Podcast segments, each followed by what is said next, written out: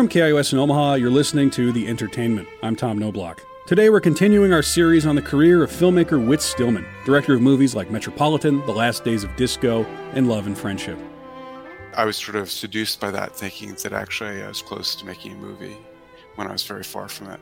But there's sort of authenticity issues. You know, I'm not Chinese. The film wouldn't have been in Chinese. I'm not black. It's a black Jamaican subject.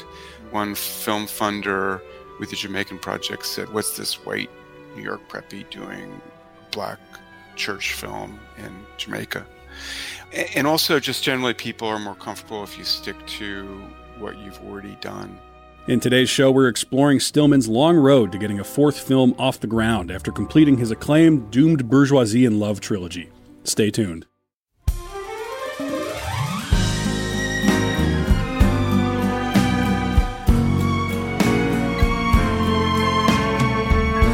Welcome to the entertainment. I'm Tom Noblock. For the past few weeks, we've been tracking the career of filmmaker Whit Stillman, a writer and director who entered the scene with 1990's Metropolitan. The film, which was truly independent in its financing and production, became an unlikely success, launching several careers from its cast of unknowns and earning Stillman an Oscar nomination for its screenplay. This was a unique moment in American cinema, a time where independent became not just an economic condition, but a brand. Stillman became a symbol of authentic personal cinema with his subsequent films, Barcelona and The Last Days of Disco, each carrying a bigger budget than the last until Disco became Stillman's first financial failure. The Last Days of Disco came out in 1998, in what may also be called the last days of the intersection between studio interests and auteurs like Stillman. The auteur is a concept that has roots back to the French New Wave, where then critics like Francois Truffaut called for a theory of cinema that valued the director as author, the singular voice guiding a film and filmography.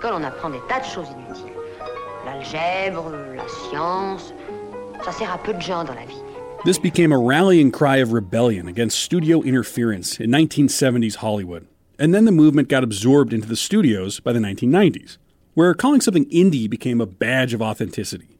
This is the age of Alexander Payne's, Nicole Holofceners, Wes Anderson's, and yes, Whit Stillman's. These were voices you could rely on to bring a consistency from project to project, turning personality into a brand not so dissimilar from franchise loyalty. Though it's not exactly the interconnected cornucopia that is the Marvel Cinematic Universe, Stillman built his 90s films as a trilogy of linked themes, styles, and even characters who recur as did another quintessentially 90s auteur, Kevin Smith. This job would be great if it wasn't for the customers. I, I don't bother them and they don't bother me. I could do without the people in the video store. Do you have that one with that guy who was in that movie that was out last year? You should hear the barrage of stupid questions I get. What do you mean there's no ice? You mean I gotta drink this coffee hot? You'd feel a hell of a lot better if you just rip into the occasional customer. By logic of series that studios use in today's media landscape, these guys were ahead of the curve and planting all the right seeds for later success. So, what happened that stopped the momentum Stillman had been cultivating up to this point? In a word, timing. I spoke with Fran Hoepfner, who has written for the New York Times, Bright Wall, Dark Room, Vulture, among others, about the unique moment that was the 90s in American independent cinema. Do you think that he emerged at the perfect time? Like, was the 90s the only time maybe when something like Metropolitan could land, become a big success, and an Oscar nominee? Was there something unique about the 90s there? That's a good question. I've been also recently delving into 90s indie film and the 90s Sundance canon, which does feel like this unique moment in American art. Not unlike the 70s, but with a far different and I guess maybe much less more outwardly violent tone. I think the 90s sees the rise of some of like I think the greatest screenwriters in American film. You have like your Nicole Holofceners coming to, coming to the stage, uh, as well as you know your Quentin Tarantino's and your Paul Thomas Andersons. But I think there becomes this desire in film at large to to step away maybe from like the bombastic spectacle that was defined by a lot of the 80s filmmaking. There's perhaps a weariness for it. Um, and in turn, a discussion of the type of culture that paid for and produced and developed those projects. I, I, I think about sort of the brief allusion to Spider Man in Last Days of Disco and whether or not writing Spider-Man is is a respectable trade, and that feels to me like this, you know, response to a lot of the filmmaking that would come both before and after a film like that. Whit is adamant that the only person he inspired was Noah Baumbach, and everybody else was only working in the tradition of Tarantino, which I think is a little oversimplified. But what kind of influence would you Yeah. say he did have or does have? you know, I come I come out of Chicago where there's this huge hub of mumblecore, but to call Stillman an early mumblecore director feels like it's disregarding so much of his desire to really embody his versions his movies versions of spectacle these scenes with music or with crowds or with dancing or with costuming um, i think some of the biggest influences that he would have in cinema now are no doubt like Baumbach and I think, you know, Greta Gerwig.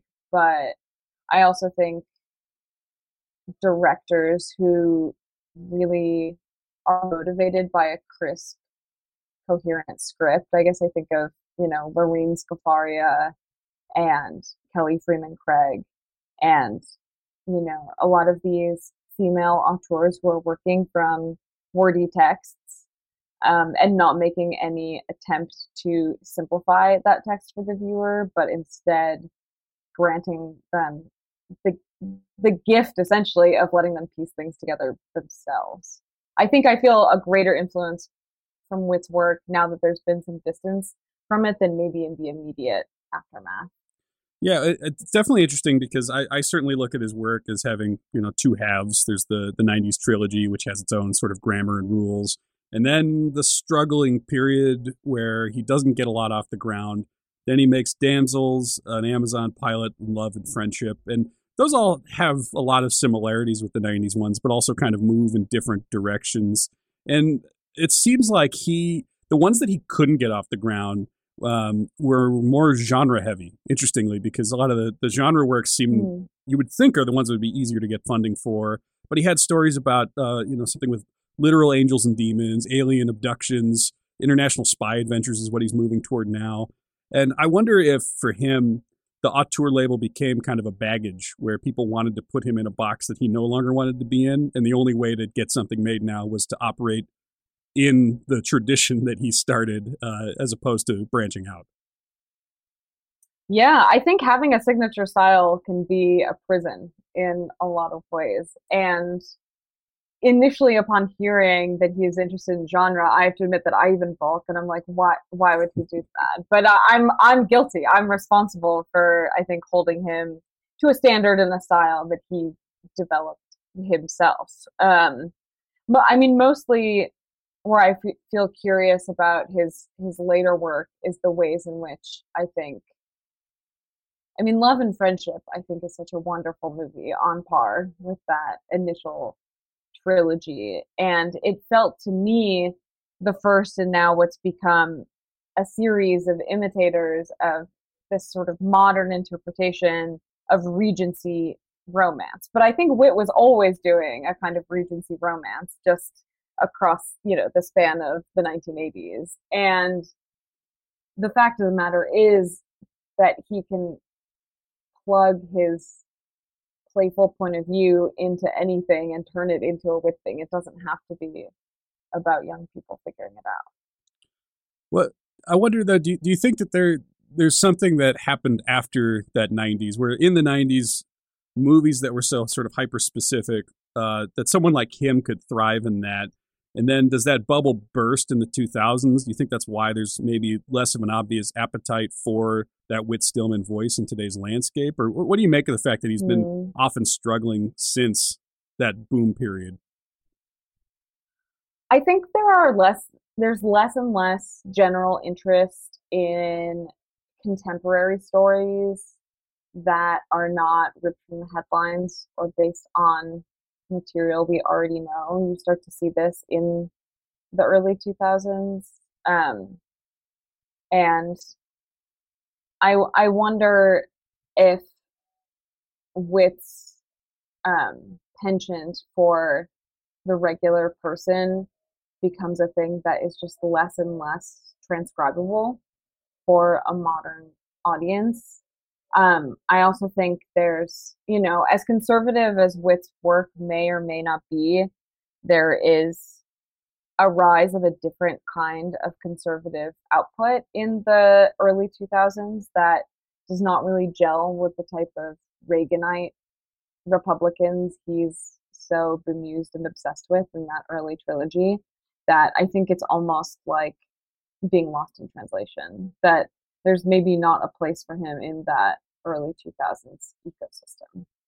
Why do you think there is less of an appetite for stories about regular people? Um, because I think there's less of an appetite in general for sympathy for people you don't know these days um, and over the past few years. It, it always sounds scary to be to be like society is like this. I don't claim to to know every person who's ever lived, but I think trying to work towards like a broader sense of interpersonal empathy even for you know people as often foul and rude and annoying as some of these Stillman protagonists are, can can be a challenge, can be a mental and emotional workout. I think I certainly balked a little at the first Stillman film I saw because I was like, what, what, where am I supposed to connect to this? What am I supposed to do with these people and how they behave and how they talk to each other? And the answer, I think, as it is in empathy, is like you're. I'm not supposed to do anything. I'm just supposed to listen to to what they're like and and see what they have to say for themselves. Yeah, I think about the way that uh, wealthy people are often portrayed in the culture now, which is, you know, it's easy to sort of hate watch or maybe even root for the demise or negotiate how much you want them to succeed or, or not in something like Succession, uh, The White Lotus. And I wonder if there's maybe mm-hmm. something about in what you're talking about this this essential empathy is that sort of goes away when instead the way we're presented with these types of characters who are in some ways analogous to Whit Stillman type characters, uh, but you're not supposed to find that emotional in. You're almost watching intentionally from the outside and enjoying the downfall as opposed to enjoying the musings about the downfall. Because I mean, like Metropolitan from the very beginning is all about this idea that they are downwardly mobile as opposed to upwardly mobile. But it does it is gentle, and it's not something where the the characters are. He says, other than Whit, Whit admits Rick Von Sloneker is maybe a complete joke, and there's not really a way around that. But everyone else has this oh totally humanity. And so, I mean, do you think something about it is just uh, our propensity for enjoying rich people has almost like a a hatred or an antipathy that is uh, more prevalent than it was in the 90s? I think very possibly. I mean, some of this comes from age of just not being old enough necessarily to to understand that kind of antipathy from the 90s, but it's fun. I forgot to say Mike White. I think early Mike White films feel very Whit, chief among them. Um, Chuck and Buck or Buck and Chuck, which um, is both nothing and everything like a Whit Stillman movie. But um, I think it's often easier to swallow these commentaries or these satirical interpretations of the hyper rich or of the conservative when they are presented to us by people whose views we know are at least a little, if not distinctly opposite. And I think Stillman's you know privacy or elusiveness around this topic certainly could make that fact harder to swallow. Um, i think about you know like barcelona actually presents a real threat of violence towards one of these characters the way something like a white lotus season would and i think that moment or that worry for violence is is a really tricky part of that movie in a way that I respect so much because you know you spend a whole movie wanting to kick someone in the shins and then they actually get kicked in the shins. Like what do you what am I supposed to do with that feeling? What am I supposed to do with that intellectual thought? And I I admire the challenge that he presents in his work by keeping a little too close to these guys for comfort.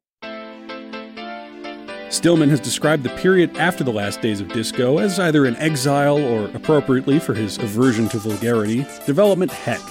I spoke with him about the various projects he attempted to get off the ground during this period and his take on why it became such a prolonged struggle.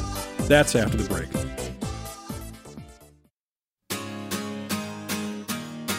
Welcome back to the entertainment. I'm Tom Noblock, and I'm talking with filmmaker Whit Stillman about the long road to his fourth movie, Damsels in Distress. Though his third film, The Last Days of Disco, was well received and has achieved something of a classic like status today, it was his first unprofitable project, and it threw off the momentum he'd been building since 1990's Metropolitan. And like Disco's death, the American auteur was entering a new phase in the 2000s, with new challenges Stillman had to learn how to navigate. Here's what Stillman describing this period. It's interesting because when I was looking into some of the projects that you were trying to get off the ground after disco, one of the ones that I read a lot about was this project on the Chinese Cultural Revolution, which seems like a very big pivot. What drew you to that material? It was a bit of an accident. Um, a producer I was friendly with um, pitched it to John Calley at Sony, and John Calley said, "Well, do you have anything attached? Do you have any attachments to to this book?" You wanted, you knew John Calley socially, um, and um, wanted him to pay for the option on the book and said, Oh, yes, I have Whit Stillman. And uh, John Calley um, and I had some sort of relationship, thanks actually to Stanley Kubrick of all people. And um, so he said, Oh, that's interesting. And so he, he turned it over to Sony Pictures Classics and uh, Toby called me and said, "Oh, I sorry I did something. I said that you were attached to this." And I said, "Well, send it to me." And I love the uh, book. And actually, the first project I wanted to do was something related to the Cultural Revolution. Ivan and Miriam London had translated a the sort of first novel exposing what was happening in the Cultural Revolution called it's called variously Red Guard and um, Revenge of Heaven. And I just thought it was a fascinating story, and that was the first thing actually I wanted to do as a film before I got in the groove of um, Barcelona and Metropolitan. So it wasn't. It was a huge interest of mine. I'd written about it, and um, my father had been a Maoist in um, in Cambridge when I was at Harvard, and I felt sort of oppressed by the Maoist uh, movement in, in in the United States, and um, identified with a lot of the characters, even though, you know, thousands of miles away. so um, so I was really attracted to that project, and um, I was able to set up both um, my um, that project and my Jamaican project um, in in London. I didn't realize then that there was a moment when they were commissioning lots of scripts out of London. They were, I think they call it over commissioning or or whatever, and there's a huge ratio of scripts they'd commission versus movies they'd make. And I was sort of seduced by that, thinking that actually I was close to making a movie when I was very far from it. And also, I think it was the beginning of identity concerns in in the movie business. I, I didn't realize sort of what was happening, but there's sort of authenticity issues. You know, I'm not Chinese. The film wouldn't have been in Chinese. Um, I'm not black. Uh, it was a black Jamaican subject. Um, so it's beginning to be resistant to, uh, I think, one film funder, the sort of key film funding source in London with the Jamaican project said, What's this white New York preppy doing black church film in Jamaica? Um, that kind of thing. And, and I think it's gotten much more um, resistant um, since then. So I was kind of totally going against the tide. Um, and also, just generally, people are more comfortable if you stick to what you've already done. So, romantic comedy of some kind.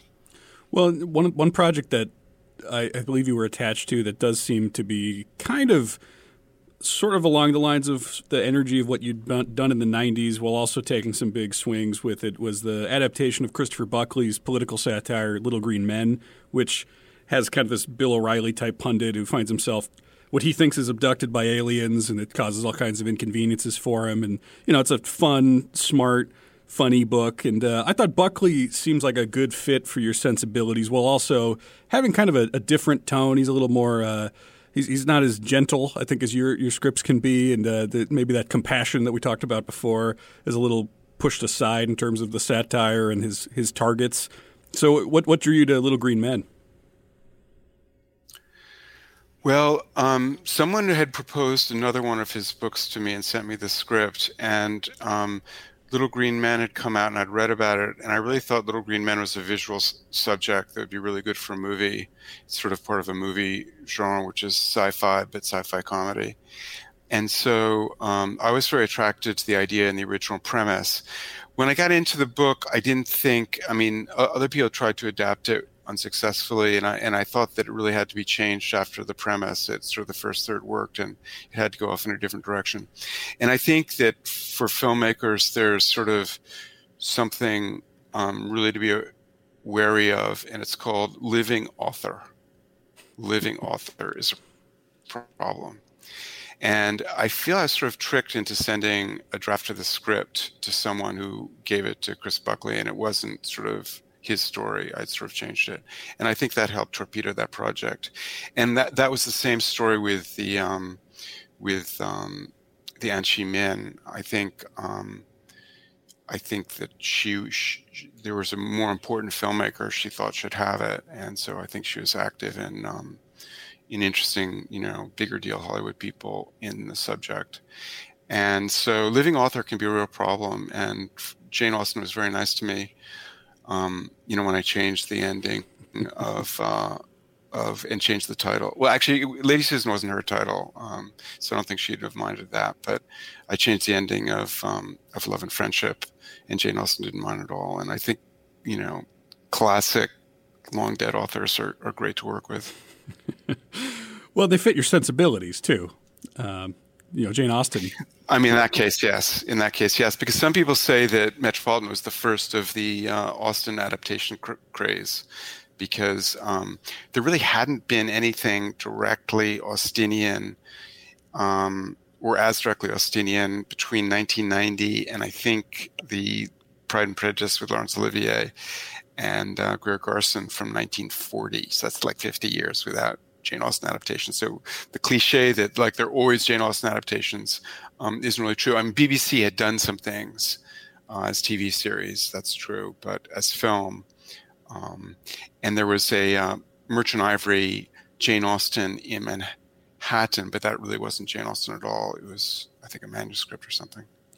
Well, as far as TV goes in general, you're kind of in this period of the revolution of TV. I think a lot of people would attribute HBO, The Sopranos to that, which kind of leads to a blurry line between serious cinema, serious television. Um, a lot of people who maybe would have looked down on TV or felt like it was a less serious medium start to embrace it. And it sounds like you know maybe Homicide was not the the perfect TV experience for you, but when you were trying to get a film off the ground, was there any attempt to pivot to trying to tell stories on TV? Well, I had a good experience on uh, Homicide. I was very uh, happy with that whole experience um, as it was resolved. Um, and I would have loved to have continued directing more TV. Um, the only things I was offered were really pretty horror R rated, and um, I was kind of squeamish uh, because they were sort of you sign on to do two episodes of Sex in the City, but you can't see the scripts. And I felt Sex in the City sort of every other episode was really dirty.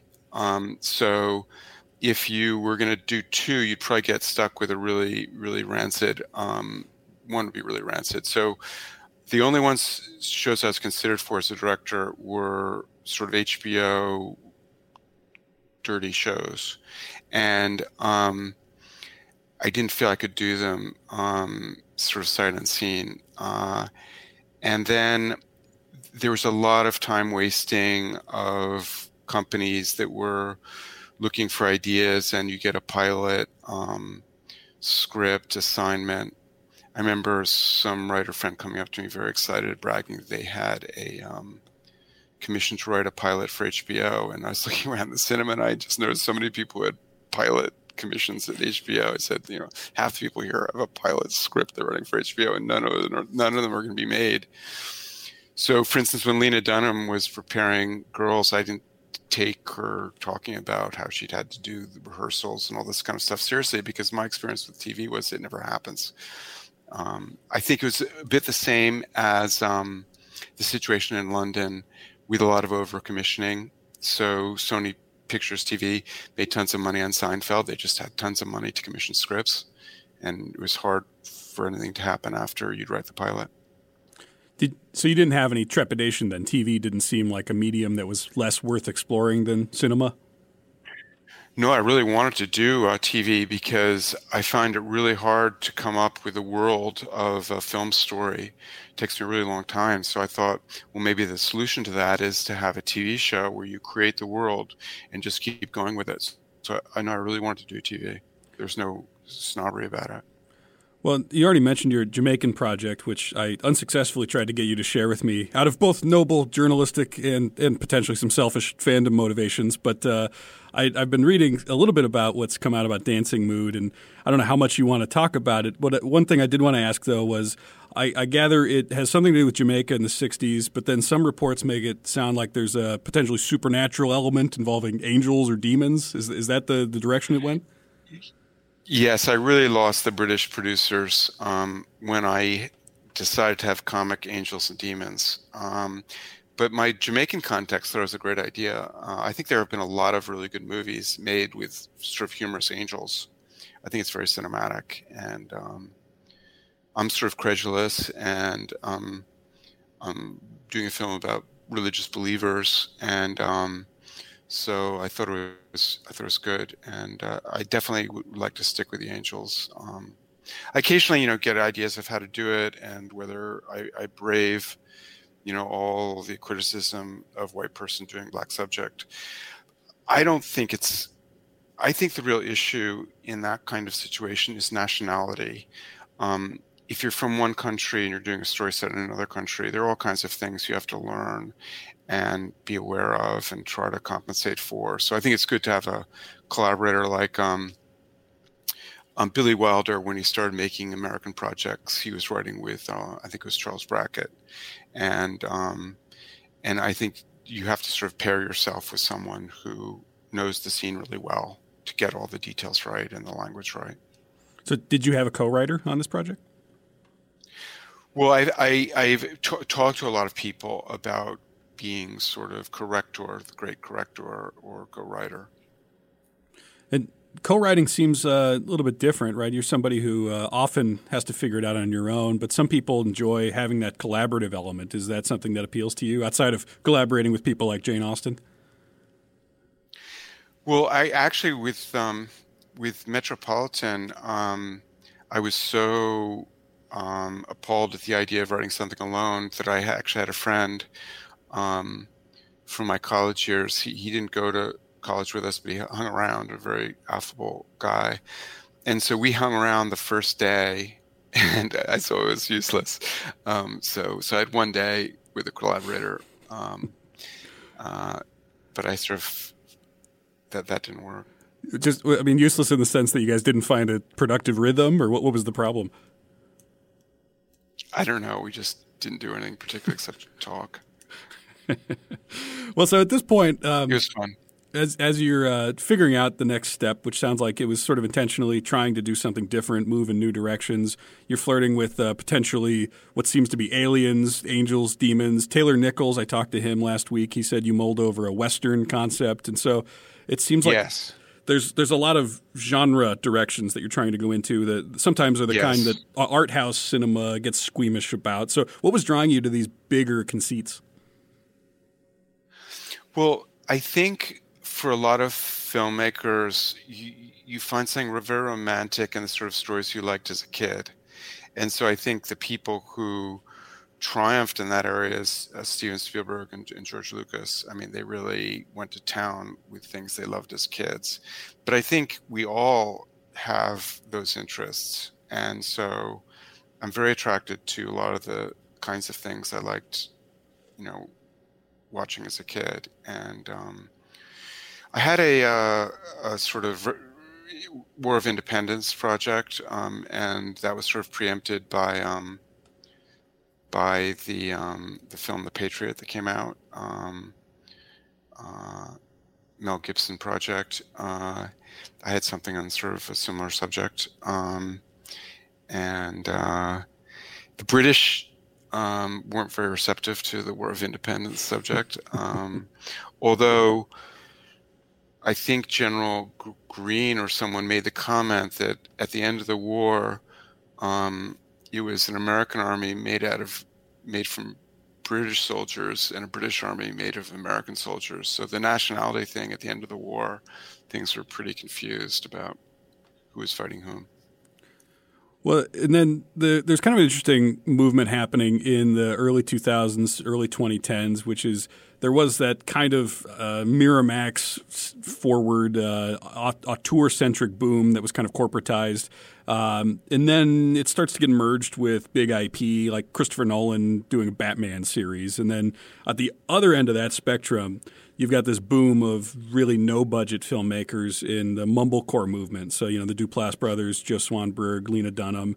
And so uh, it's interesting that the, the poles started to really move in those different directions as opposed to there being counter programming to tent poles. It seems like a lot of studios were mostly just interested in the big movies. And then if you wanted to make something that wasn't one of those big movies, you had fewer and fewer resources to work with. So, what, what was your relationship like with the emerging mumblecore independent movement? Well, I was fascinated by it. Um, I hadn't really seen many of the films, or any of the films maybe, but I'd reading about it and and thinking it sounded like something that was really terrific, and it really helped me out when it came to trying to salvage what was left of my career and, and make a movie, because it was part of my spiel to the executives at Castle Rock, Rob Reiner and his collaborators, um, because I said at a certain point. Um, well, the way to do this is like Metropolitan to go way down in budget, do a really low budget film, and um, because they we were originally talking the same way we talked with um, Little Green Man, you you know get star casting, then you go to a sales agent, they do pre-sales, and you get a domestic distributor, and you get an equity investor, and this whole complicated process, which did work for the Jane Austen project. Uh, love and friendship, but generally it doesn't work. And I didn't want to get in that trap again. So I said, well, I could do it like Metropolitan. Um, and now with Mumblecore, there's a whole group of people trained to really low budget. We could have more money than they had and make something that would look good, um, but be an entertaining movie. And, um, and it, it, really did help us. A lot of the people who worked on the film were trained in mumblecore, so they were used to doing things cheaply. And uh, Greta Gerwig, some of the casting came out of it. Greta Gerwig, of course, had sort of made her name in mumblecore and um, was game for the project. Your eyes are so striking, so blue. Really? They're blue? Yes, most piercing blue. You must know that your eyes are blue. No. After the break, I'm talking with author Girish Shambu about the constraints and possibilities of the auteur in today's landscape, and then we'll hear about the production of 2011's Damsels in Distress. I'm not gonna go around checking what color my eyes are. That's blue? That color? Yes, of course. And what color is that? Green? You're saying that chair's green, but Frank's eyes are blue? Yes. And what color are the walls? Also green.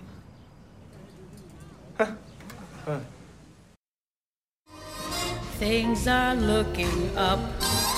I've been looking the landscape over, and it's covered with four leaf clover. Oh, things are looking up since love looked up at me. Welcome back to the entertainment. I'm Tom Knobloch.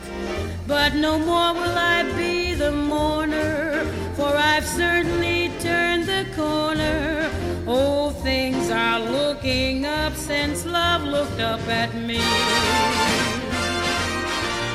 When we think of auteurs, the common connotation is a filmmaker with an authentic, personal style, an easily identifiable, relatable artist surrounded by commerce.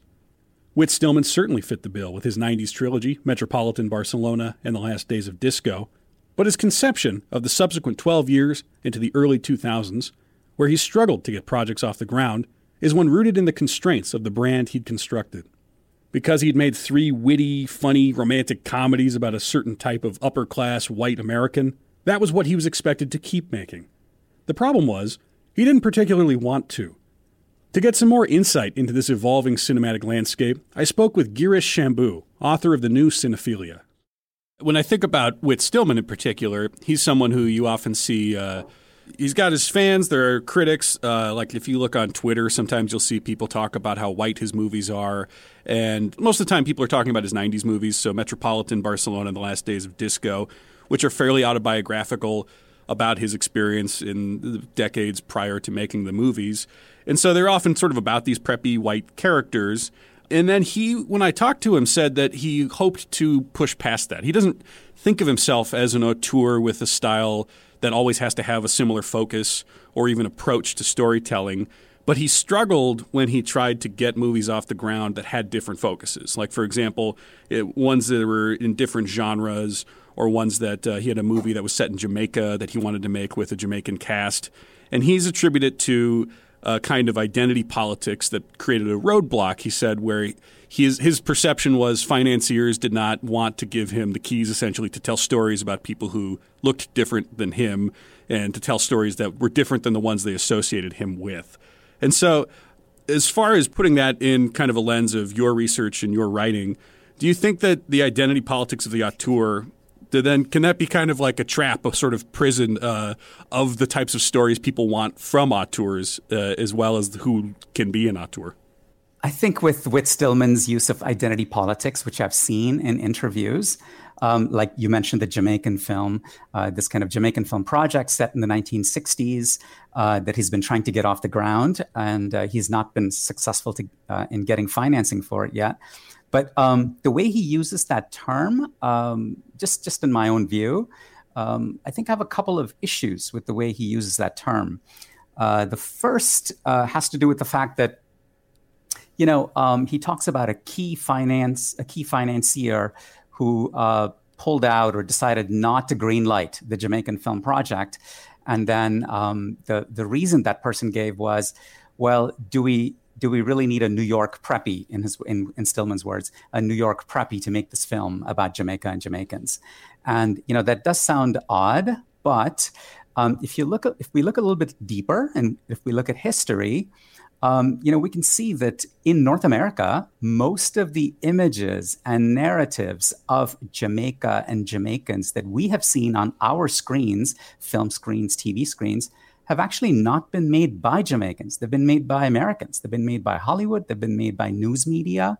And so uh, very few stories, Jamaican stories or news you know, segments have we seen actually being created by Jamaicans. So if a financier were to say, hey, I'd rather, you know, try to correct this imbalance by hiring a Jamaican person for a change to make this film about Jamaica about Jamaica and Jamaicans for the US, then I can I can kind of see that point of view.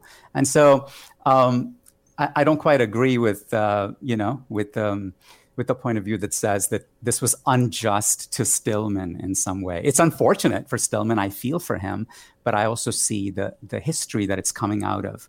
Um, the other issue I have with the way that the word, I, the term identity politics is used has to do with, for example, the film industry. Like if we look at the last 15 years in Hollywood, um, research has shown that something like um, 5.5% of the films of the last 15 years have been made by women. So almost 95% of films have been made by men, um, which is a huge, drastic imbalance. So if you look historically, um, that is also an example of identity politics at play, only the identities happen to be white and male um, white people and men are not above identity. They're not beyond identity. They have an identity too. It's, you know, they're white men. And so I think identity politics is just at play everywhere.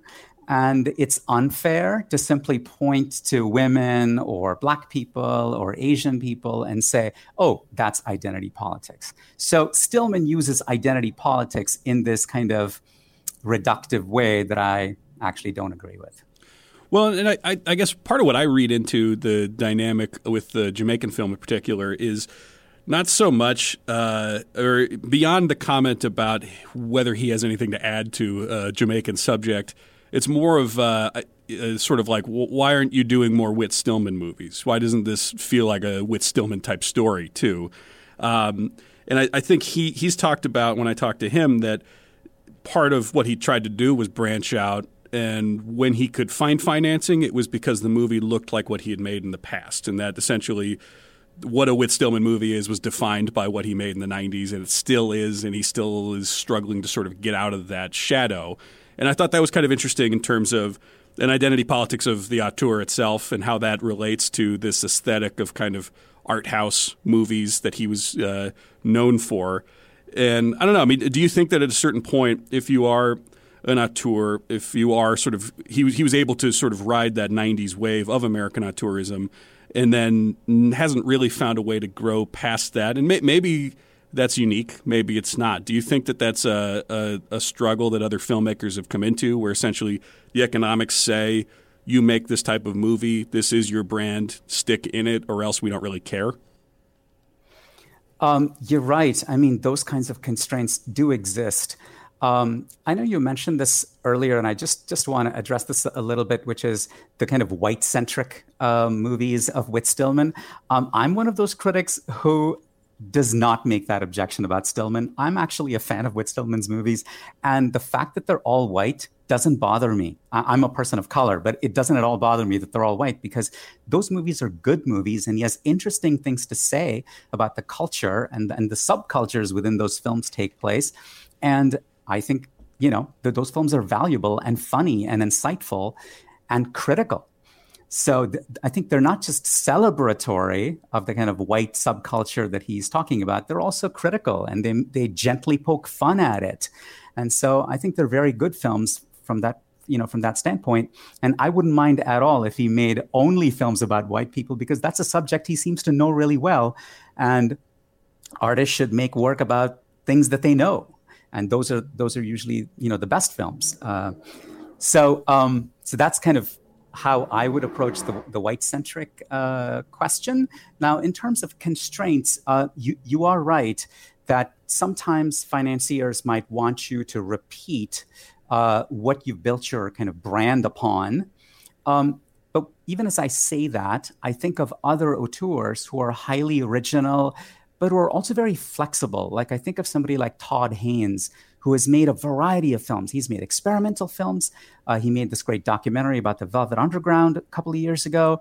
Uh, he's made melodramas. He's made musicals. He's made, and uh, all of these are like medium, low to medium budget movies.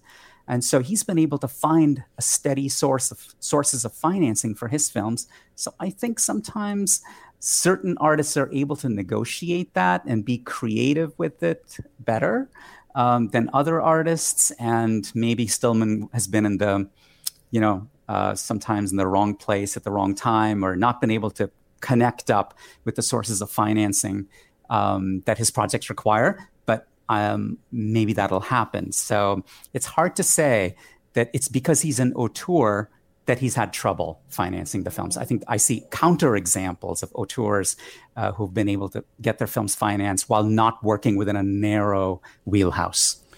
So, would you say then that the, the auteur as a concept is flexible enough to evolve, that it doesn't have to be trapped in the Cahiers du cinéma uh, concept of the white male auteur, and that economically it's feasible to let it continue to expand and diversify?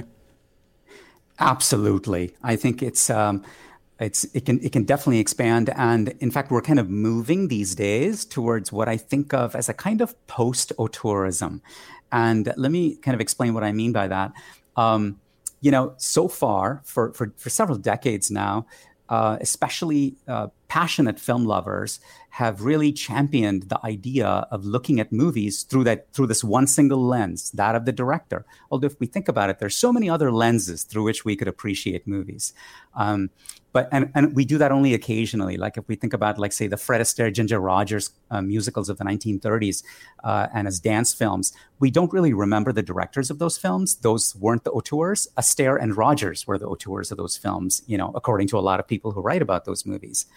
Um, but when i say post-auteurism what i'm talking about is uh, absolutely looking at films through the lens of the director, especially because women and Black people and Asian Americans and Native Americans, those figures, those people have not had the luxury of their films being viewed through an auteurist lens. You know, that's been, it's relatively recent that they've been given opportunities to make films. So they should also be able to benefit from auteurism.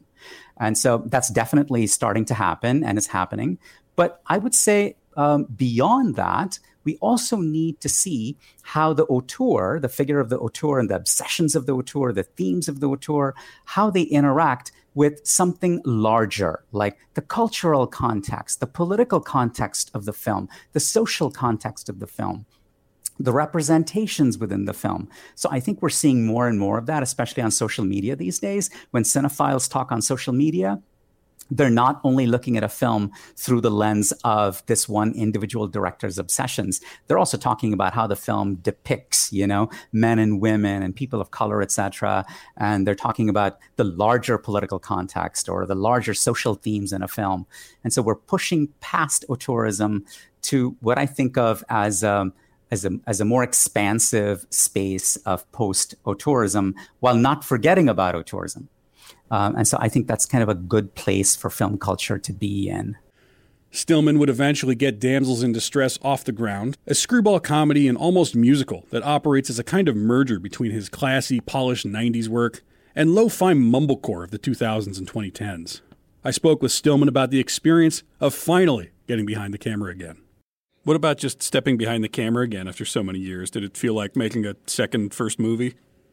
Yeah, I felt a little bullied by some of the people, um, and I had to kind of, you know, pick up my pace and and, you know, try to make things happen the way I wanted them to happen. But sometimes, sort of, people sort things out themselves.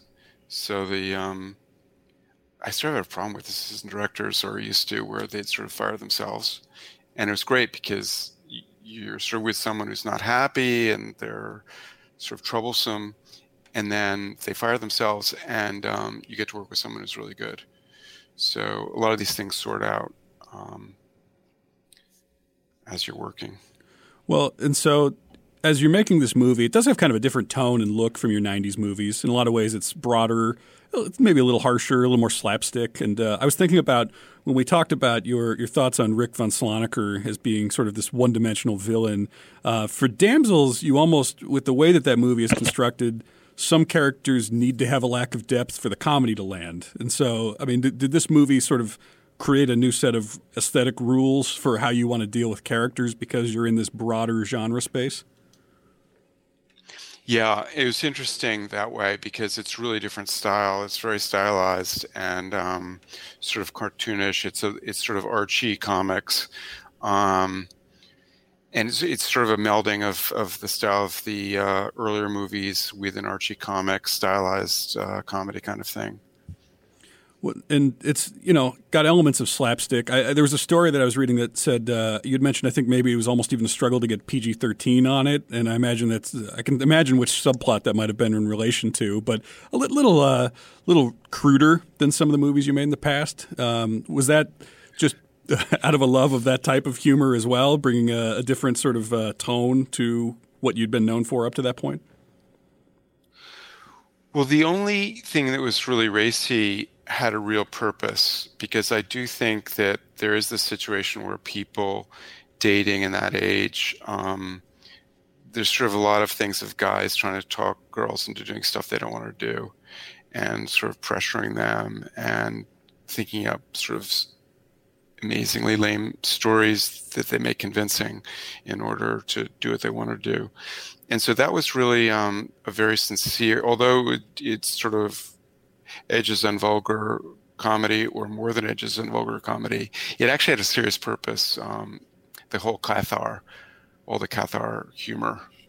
Um, and it's based on something real. I mean, something I knew, you know, a guy who talked a girl into thinking he was a Cathar and all that and um, so but i was really um, glad we went the route we did as far as the rating because um, when we were doing disco everyone was sort of saying well disco has to be you know really wild and drugs and all this kind of stuff but actually when i was in the disco period i didn't see anything. Uh, i never saw people take drugs and didn't see anything very dirty. And um, but we sort of were pressured oh it has to be really out there and all that so we had this some of this tiny r-rated stuff in it nudity um, blah blah blah and um, i we are getting this R rating that I knew would be problematical because um, I know parents didn't want some of their kids to go. That the kids would like the movie, but the parents wouldn't let them. So I, I wanted to fight the R rating, um, and unfortunately, the distributor was kind of a coward and a cliche guy, and he said, "Oh, I don't want to do that. That's what Miramax does." But for us, it'd be really different because Miramax is always trying to push the element for something really outrageous. Well, we're just the opposite. We're just saying we're really innocent and we shouldn't be labeled this way. And um, I was really lucky with Sony because um, they were a studio used to working with the ratings people. They knew how to deal with them and how sensible they could be. And so we were advised by someone at, at Big Sony about how to deal with the and and we um, I think they greatly helped. Uh, not greatly. The changes are small, but we showed one version of the film at the uh, Venice Film Festival and the Toronto Film Festival um, in August September of 2011. But we rushed to finish it to get into the end of the Venice Festival, and the sound wasn't quite right, um, and we didn't have our rating, and so we made small cuts um, and we redid the sound and and one of the songs, and I think we greatly helped the the, the movie. Um, it was a little too much uh, the other way, and and so I've always been sort of pro having standards in film, and I like code movies from the late 30s, and I, I was glad to see that the the code process could could improve a movie. What What do you think it improves about the movie? It was a little too rancid, a little squeamish. The Cathar humor, um, uh, and it's much better more obliquely. So, a six-year-old child could walk into Damsels while it's on, and there's nothing they'd notice. So it's abs- unseemly. You really have to use your imagination to, to know what's unseemly in the dialogue. Well, then it ends on this. Uh, the whole movie ends in this very joyous place where it's literally a song and dance. It's a musical number uh, to Gershwin doing "Things Are Looking Up," and uh, I thought that that in some ways kind of like building from how disco ends. Right, disco ends with the the people dancing in the subway. This time, you literally have everybody burst into song. So, what, what is it that appeals to you about endings like that? Well, I felt sort of with disco that we were leaving at the at the end credits. We were leaving the um, the world of reality into a fantasy, and they were sort of continuing the fantasy throughout Damsels. It wasn't very courageous um, in Last Days of Disco because we don't really break reality until the first letters of the credits are coming up, um, and I think we we're more courageous about breaking with reality in um, in Damsels, and I sort of saw the film um, as to, to include all the antidepressants that are non-medication, all the non-medication antidepressants possible um, in the movie. And I think the ending is supposed to be an antidepressant. I love the song "Things Are Looking Up." Um, I think for people who've been discouraged, it's it's a lovely song. And um, there's just a lot of things in the story. The, you know, the suicide prevention center, um, and all the different things you can do to try to uh, buck up your mood without taking actual medicine. Do you know what's the major problem in contemporary social life? What? The tendency, very widespread, to always seek someone cooler than yourself. It's always a stretch, often a big stretch. Why not find someone who's frankly inferior? Someone like Frank. Yes, it's more rewarding and, in fact, quite reassuring. You mean someone you can really help, not just thinking of yourself. Yes, that's it, precisely, but without the goody goody implications. Our aspirations are pretty basic. Take a guy who hasn't realized his full potential or doesn't even have much, and then help him realize it or find more. Next week, we'll explore Stillman's Amazon pilot, The Cosmopolitans, and his seemingly inevitable Jane Austen adaptation, Love and Friendship.